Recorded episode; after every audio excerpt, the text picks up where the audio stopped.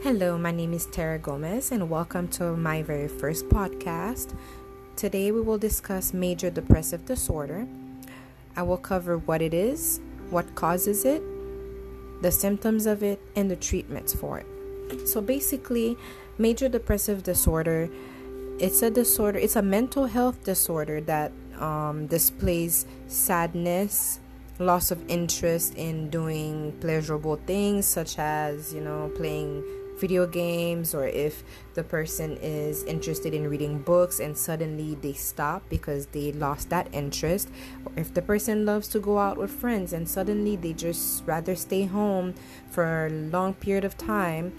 And also other feelings such as emptiness, hopelessness, and the constant guilt, all of that fall into the category of uh, symptoms for major depressive disorder. So it is very important for people to understand this disorder and how to treat it. So if you notice that your friend or a family member um, stop doing certain things that they once loved to do and they suddenly rather stay home instead of going out they rather be left alone in the darkness somewhere or they just it's just a change in their mood a change in their personality and characteristics then something is wrong and you should definitely help them seek professional help. So, moving on, major depressive disorder. Um, it affects millions of people all around the world, and that is an issue that is still taboo, you could say. And mental health itself, it's something that not a lot of people are fond to talk about. They believe that it's shameful and that it's something that we should not talk about. However, it is a very serious thing, and we do have treatments for most of mental health issues that we should, um, and we should definitely raise awareness to these different um, prognosis. So, major depressive disorder, it is a condition that is very serious, and an individual suffering from it can have an increase or a decrease of um, appetite, and they can experience insomnia every day. And if it's a consistent thing for longer than two weeks or three months, they definitely should seek help. They will feel worthless and have an immense amount of guilt. And sometimes they can go to great lengths to commit suicide. So, a lot of times, we do not know what's going on in somebody's life. So, it's always good to make sure you pay attention to your friends and to make sure that if there are some red flags and you see some changes, just check on them and make sure that they are okay. So, I have a couple examples as well. So, there's this show called 13 Reasons Why. It is on Netflix and it's been airing for the past a year or two ago.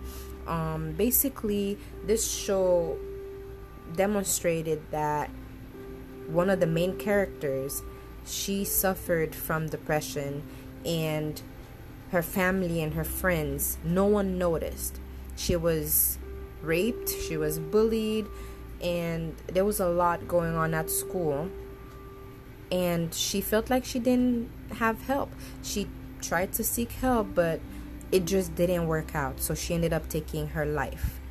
So these are the type of things that we have to pay attention to the red flags. She did show red flags throughout the show in the beginning in the first season and no one noticed.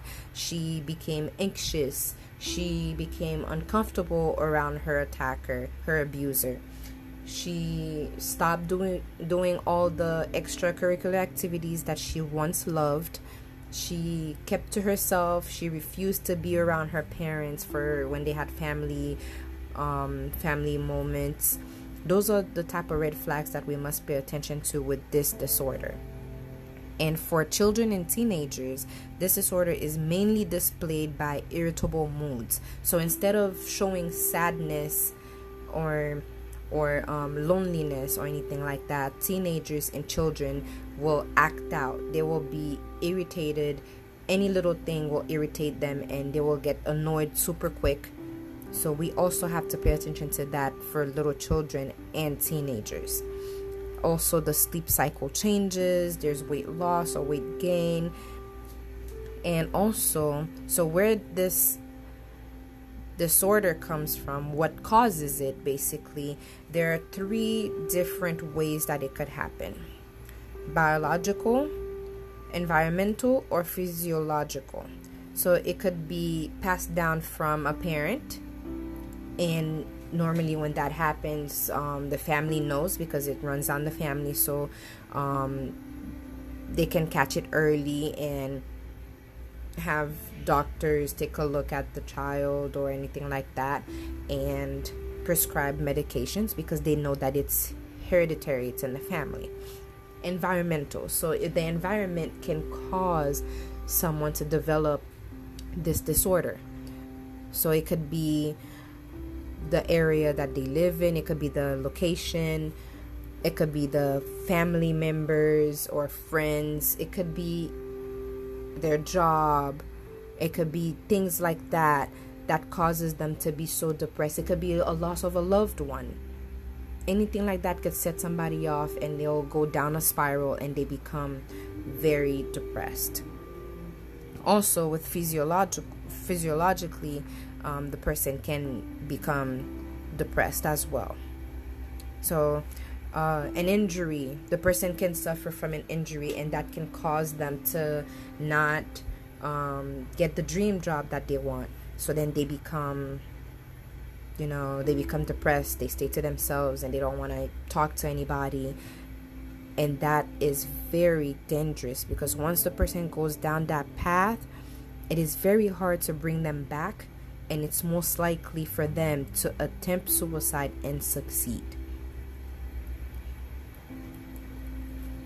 There are very um, different type of treatments for it. There's a, a variety of um, treatments and medications to help with this disorder. So, for example, medications such as antidepressants, um, Prozac and Celexa. Those are really good, and those are the common antidepressants that doctors would prescribe to their patients to help them deal with this disorder and to basically reduce um, the feelings that they feel. And um, antidepressants basically they help break down the serotonin which is basically the mood control in the brain. Um, it helps break it down. And so that kind of put them at a relaxed sort of stage. And there's also psychotherapy basically you go and see an actual psychiatrist or a psychologist or even a counselor or you just sit down with a friend and you talk it out. You talk about your problems, you talk about what makes you feel the way that you feel.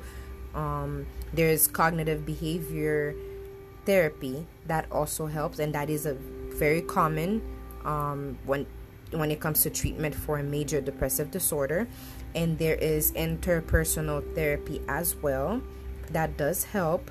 And last but not least, there's a, a, lifestyle change that can serve as a treatment as well for this disorder. So basically, changing if it's your environment that's um, making you the way that you are, then you can change your environment. You can change your lifestyle by losing weight or gaining weight, whichever one um, that the person is more comfortable with.